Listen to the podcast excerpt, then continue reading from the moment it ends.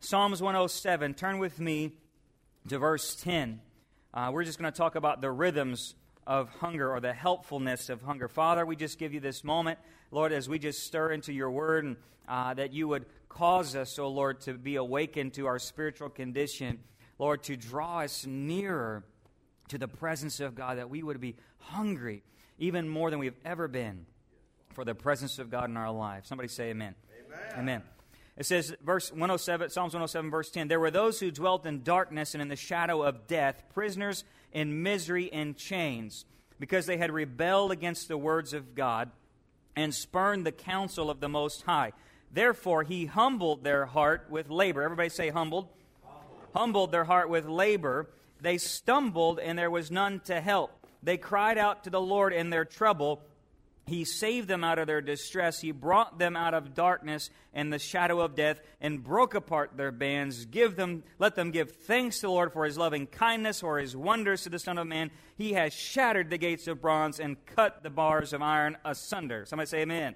amen. What happened? God drawed out, drew out Israel out of the bondage of slavery. But the verse that catches me tonight is uh, that verse 12, he says, Therefore he humbled their hearts with labor. God sent them into captivity.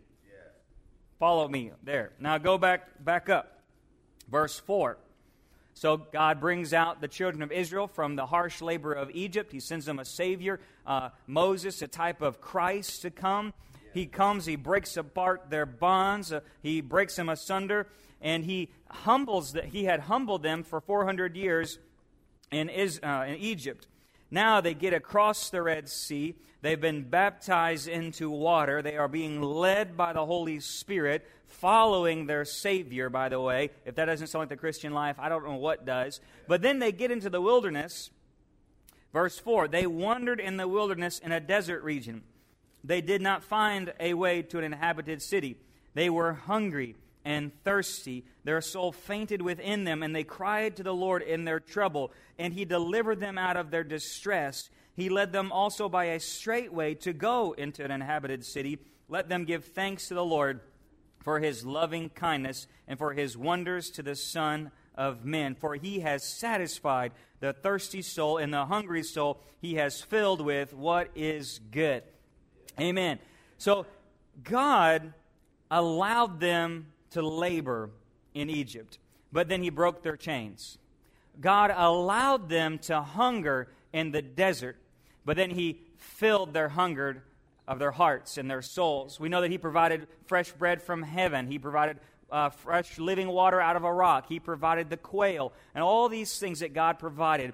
And in Deuteronomy chapter 8, and one of my favorite chapters, and I preached this probably twice since I've been here, uh, that Deuteronomy chapter 8, uh, Moses says, Don't you remember that God humbled you to hunger all those years? And some basically to say that you would understand that man does not live by bread alone, but by every word, uh, every breath that proceeds out of the mouth of God. He humbled you to hunger, that God led you to hungry. He led you to be hungry. God wanted you to be hungry. Uh, you know, we have these rhythms of hunger in our life every every day. You get hungry for breakfast, you eat breakfast, guess what happens? Some of us, we get hungry for second breakfast. We eat second breakfast, and then we'll have, you know, maybe third breakfast, and then we'll have lunch, and then, you know, that how that goes in some, some people's avenues, right? But you have a rhythm of hunger. Every day, you're probably eating three meals a day. And, and there's a rhythm there that every day I get up, I want breakfast. And every Every day, midday, I want some lunch. And every day, in the afternoon, in the evening, I want some supper or some dinner, depending on what side of the Mason Dixon line you live on, right? And, and you want these rhythms of, you have these, it's natural, it's a part of life, right? But here we have God sending his children to be hungry. I don't know how many parents that we would comprehend that, that I want my kids to be hungry. But I do comprehend that sometimes in my household, my little four and a half year old will want the wrong kind of food. And she'll come up with Skittles or, you know, whatever and say, Can I have this? And we'll say, No, we're about to have supper.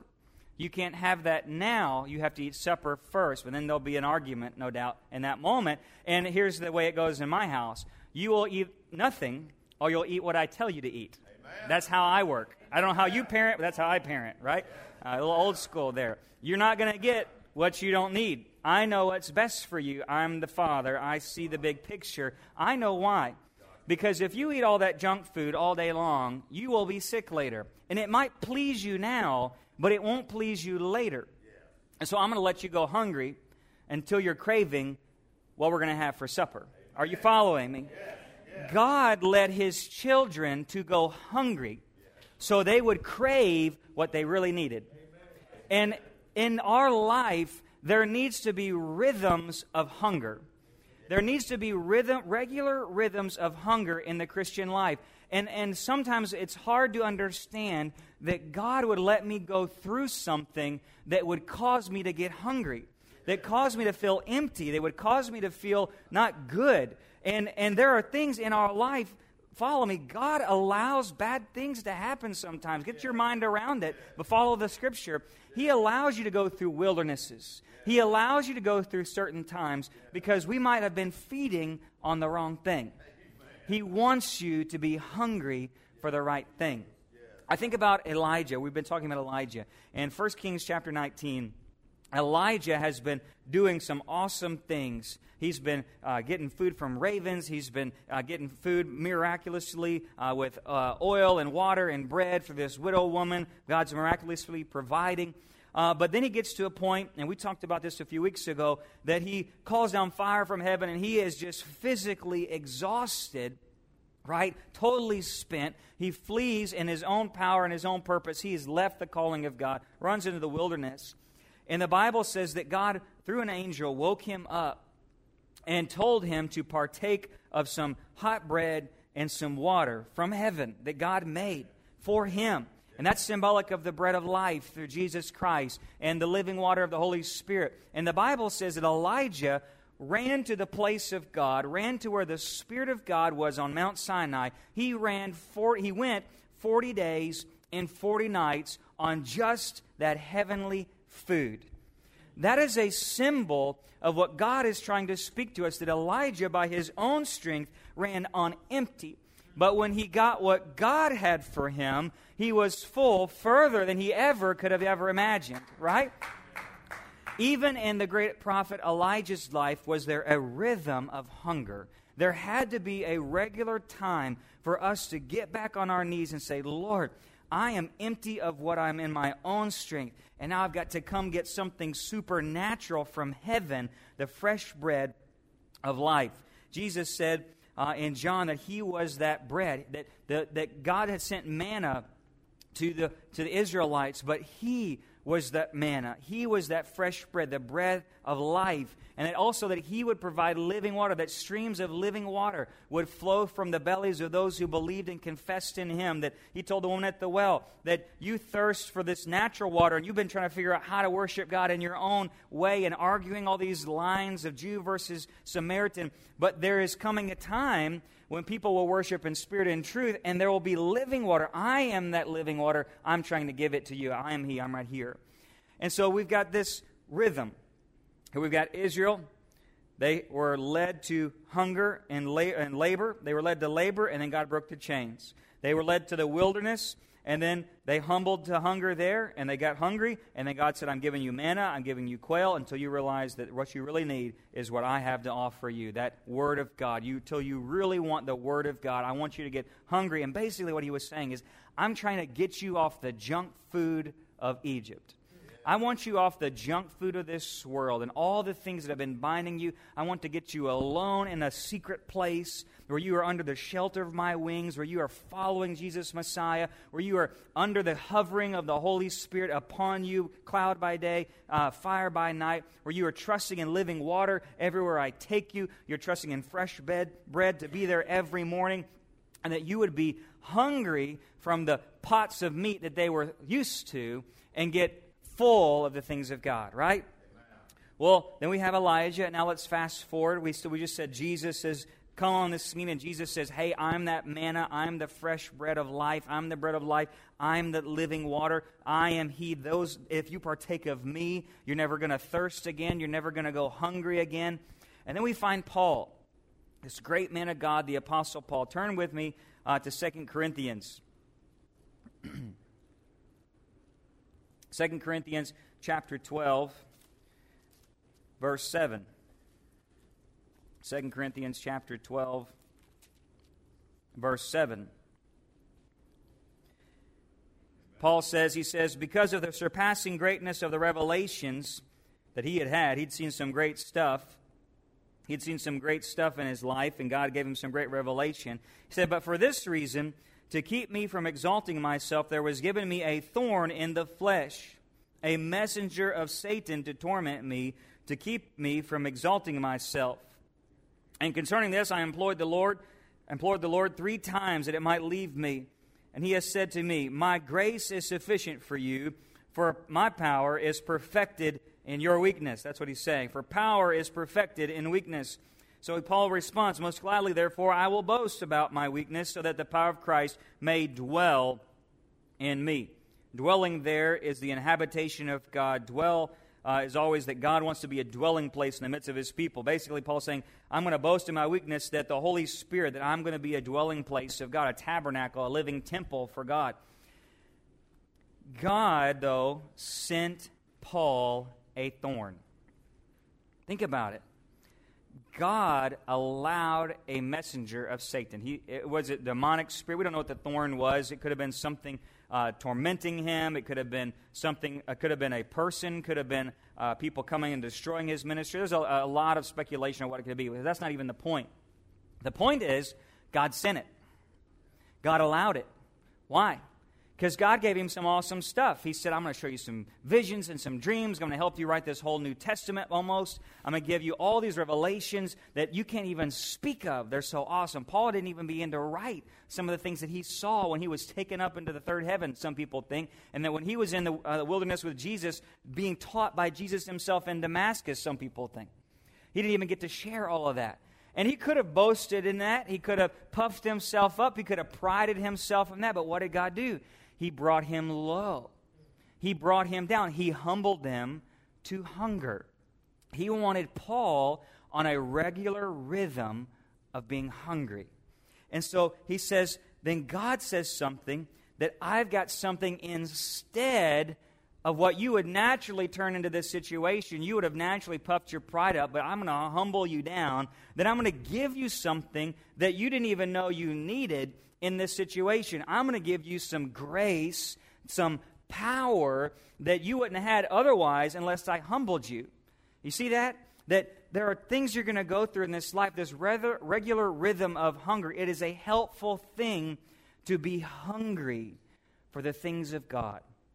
That we can go through this life uh, so very much and get full on just our routine and get full on how I know how to do church, I'm good at church. I'm good at being a Christian. I don't cuss. I don't do drugs. I'm not having adultery. I'm not doing all these things. And I don't have an addiction here. And I can come, I can sing, I can hear, I can go home. I can be a good moral person.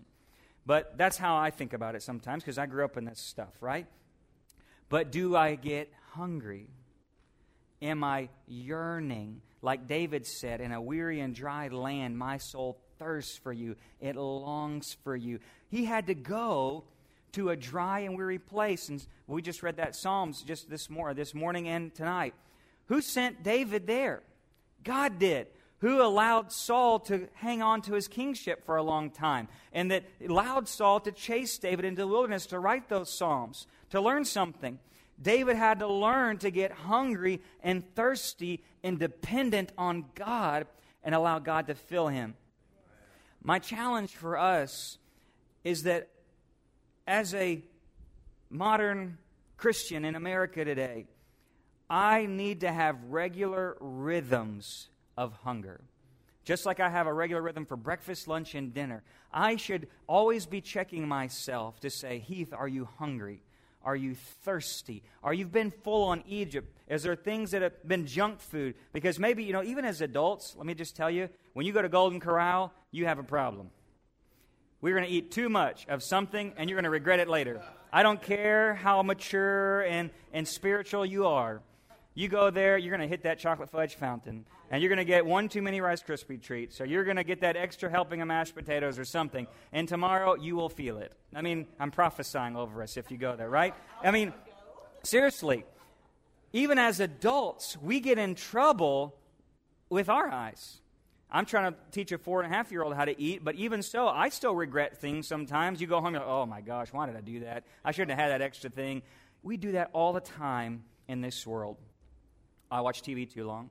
I was on Facebook too long. Oh, I just kind of went through that church service, didn't really get anything out of it. Whose fault is that?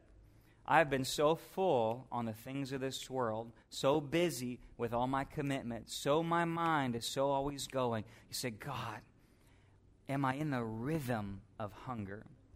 Here's why I challenge us with this. If you do not purposefully put a rhythm of hunger in your life, God will do it for you.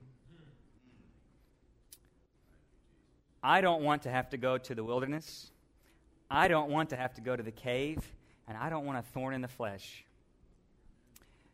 Some things God helps us learn the hard way. Just like I have discipline for my daughter, just like I will allow her to go hungry so she'll know what the right thing is. God loves you enough to give you some tough love to give our church some tough love, to give our community some tough love. There are things that God will allow to happen in your life because He knows what is best for you. And He says, I'll let you go through this thing, and you're going to think it's the end of the world. You're going to think it's worse than anything you've ever been through, or it's going to be this time in your life. It, heaven forbid that we have to go through those moments.